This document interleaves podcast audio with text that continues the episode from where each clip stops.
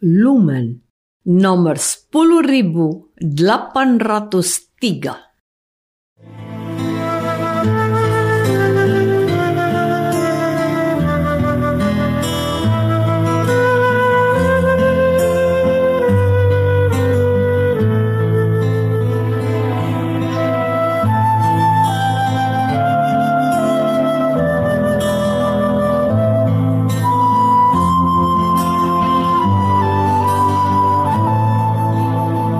Saudara pendengar di segenap penjuru tanah air, selamat bergabung dengan Lumen Indonesia.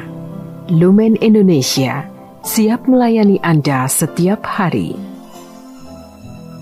Saudara terkasih, marilah kita bersatu dalam Tuhan kita Yesus Kristus yang tidak berubah dahulu, sekarang, dan selama-lamanya.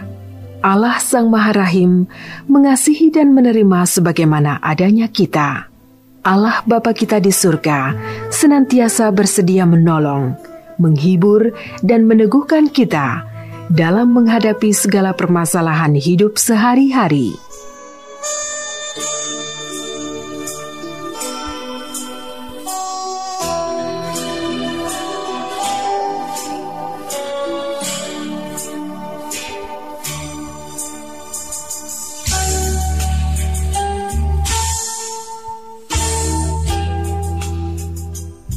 Saudara-saudari, marilah kita mendengarkan renungan dengan judul Hal Berpuasa.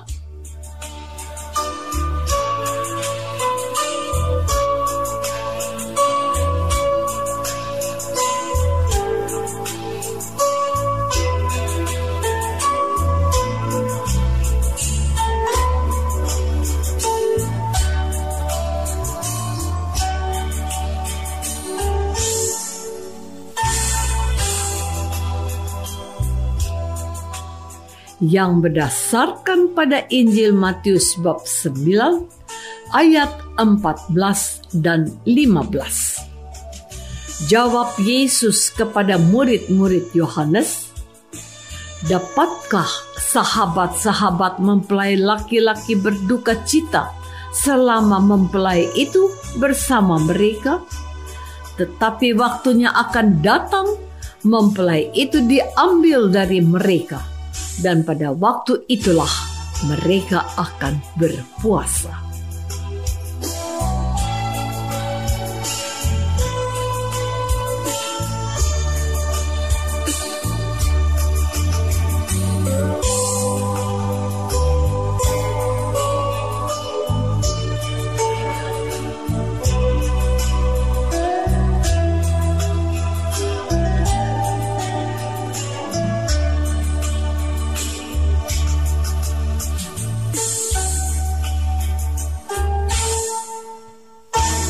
Dalam nama Bapa dan Putra dan Roh Kudus.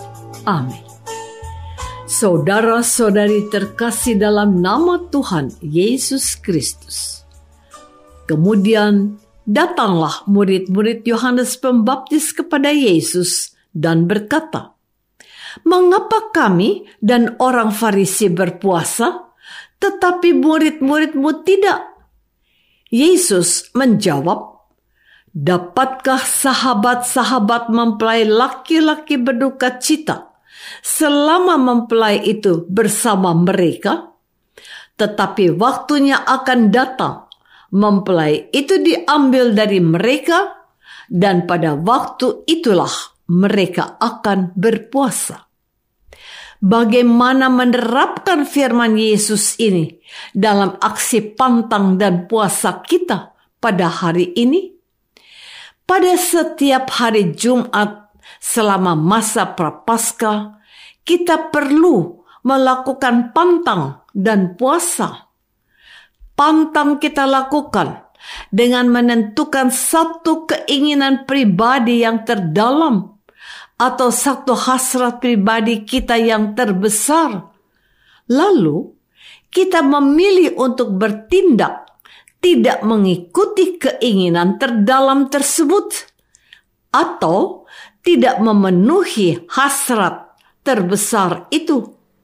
Sementara puasa, kita lakukan dengan makan kenyang hanya satu kali dalam sepanjang hari. Dengan melakukan pantang dan puasa ini, kita menjadi serupa dengan murid Yohanes Pembaptis dan orang Farisi yang berpuasa sesuai tradisi. Saudara-saudari terkasih, aksi pantang dan puasa sesuai tradisi gereja adalah baik. Dengan melakukan kebaikan tersebut, kita pun merasa baik. Tanpa sadar, kita lalu menilai orang lain yang tidak melakukan kebaikan ini sebagai tidak baik, terpaku pada tradisi, dapat membuat kita lupa akan esensi. Apakah tujuan inti di balik aksi pantang dan puasa? Dalam aksi pantang dan puasa, kita merasakan desakan dari keinginan hati dan kebutuhan badan, lalu memilih untuk tidak mengikutinya. Dengan begitu, kita berlatih untuk tidak dikuasai oleh desakan dari keinginan hati dan kebutuhan badan itu. Meski awalnya terasa dipaksakan, namun, lambat laun kita akan merasa terbiasa dan tidak lagi terpaksa. Kita menjadi terbebas dari desakan dalam diri dan mampu memilih melawan arus desakan dari dalam diri tersebut. Kita menjadi lebih mampu mengedepankan kepentingan umum untuk kemuliaan Allah. Saudara-saudari terkasih, tujuan inti dari aksi pantang dan puasa kita adalah agar Allah lebih dimuliakan lagi melalui perilaku kita yang lebih mengedepankan kepentingan umum daripada memenuhi kepentingan diri sendiri.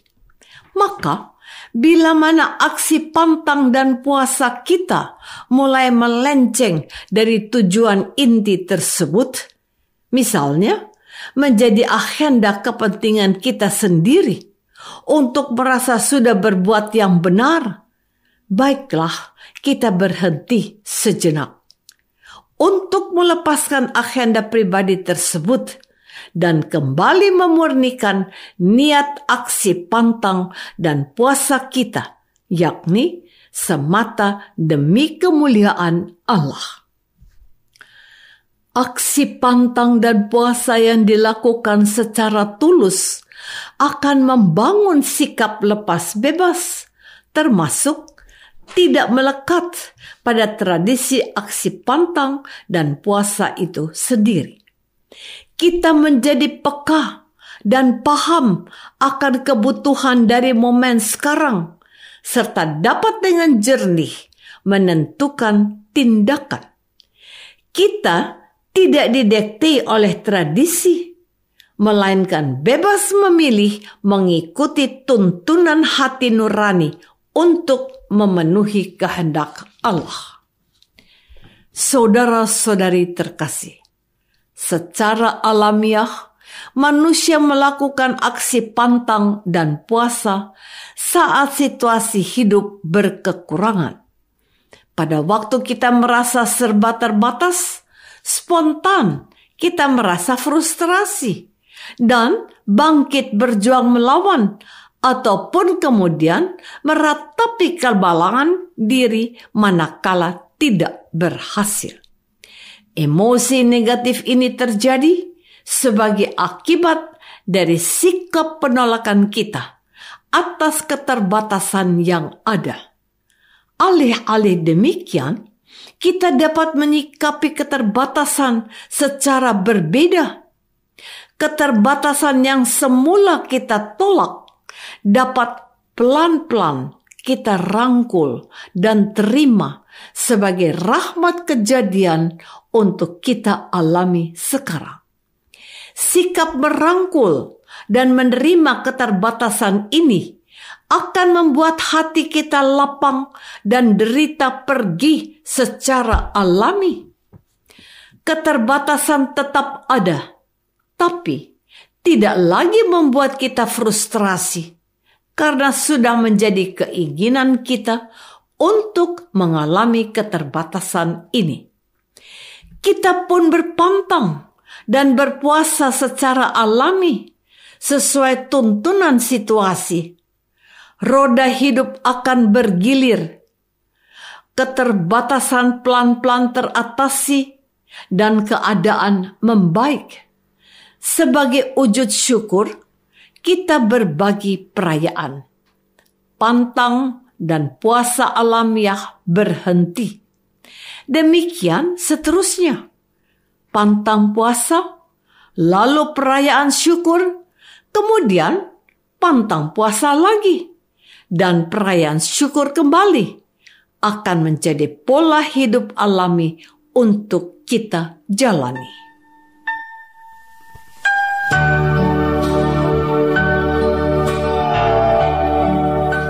Saudara terkasih, marilah kita masuk dalam saat hening sejenak untuk meresapkan renungan yang baru saja kita dengar bersama dalam kehidupan iman kita masing-masing.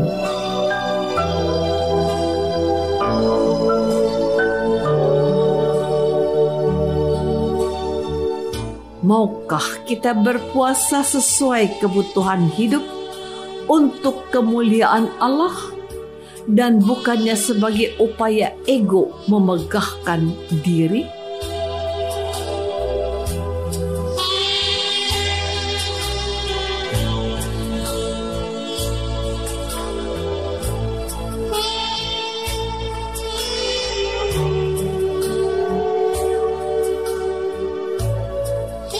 marilah kita berdoa.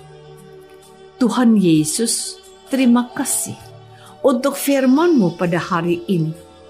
Kami akui bahwa kami masih sering kali melakukan pantang dan puasa karena mengikuti tradisi sampai lupa esensi.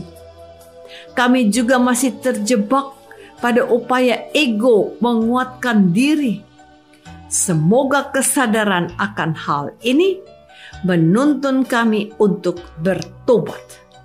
Lembutkan hati kami yang kaku, agar kami dapat seperti Engkau yang senantiasa berbelas kasih. Amin. Semoga kita semua selalu dinaungi dan dibimbing oleh berkat Allah yang Maha Kuasa Bapa dan Putra dan Roh Kudus. Amin.